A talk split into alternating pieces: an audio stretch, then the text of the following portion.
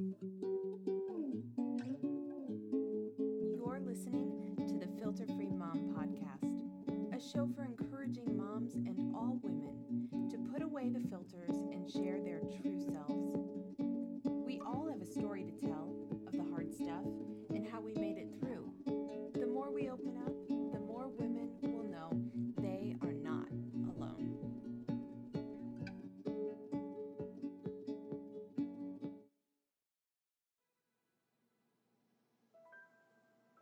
Isaiah 61.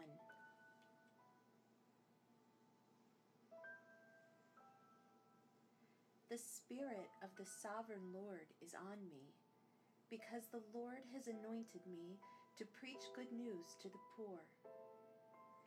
He has sent me to bind up the brokenhearted, to proclaim freedom for the captives and release from darkness for the prisoners, to proclaim the year of the Lord's favor and the day of vengeance of our God, to comfort all who mourn and provide for those who grieve in Zion, to bestow on them a crown of beauty instead of ashes, the oil of gladness instead of mourning, and a garment of praise instead of a spirit of despair.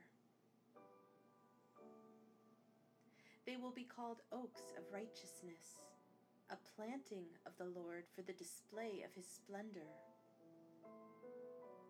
They will rebuild the ancient ruins and restore the places long devastated. They will renew the ruined cities that have been devastated for generations.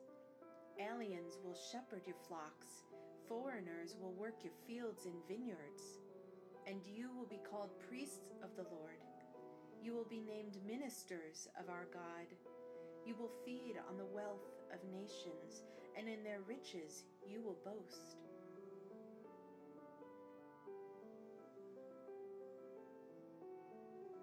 Instead of their shame, my people will receive a double portion, and instead of disgrace, they will rejoice in their inheritance.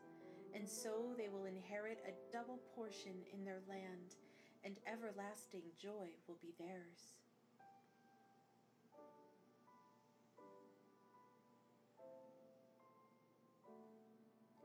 For I, the Lord, love justice. I hate robbery and iniquity. In my faithfulness I will reward them and make an everlasting covenant with them. Their descendants will be known among the nations, and their offspring among the peoples. All who see them will acknowledge that they are a people the Lord has blessed. I delight greatly in the Lord. My soul rejoices in my God, for he has clothed me with garments of salvation and arrayed me in a robe of righteousness. As a bridegroom adorns his head like a priest, and as a bride adorns herself with her jewels. For as the soil makes the sprout come up, and a garden causes seeds to grow, so the Sovereign Lord will make righteousness and praise spring up before all nations.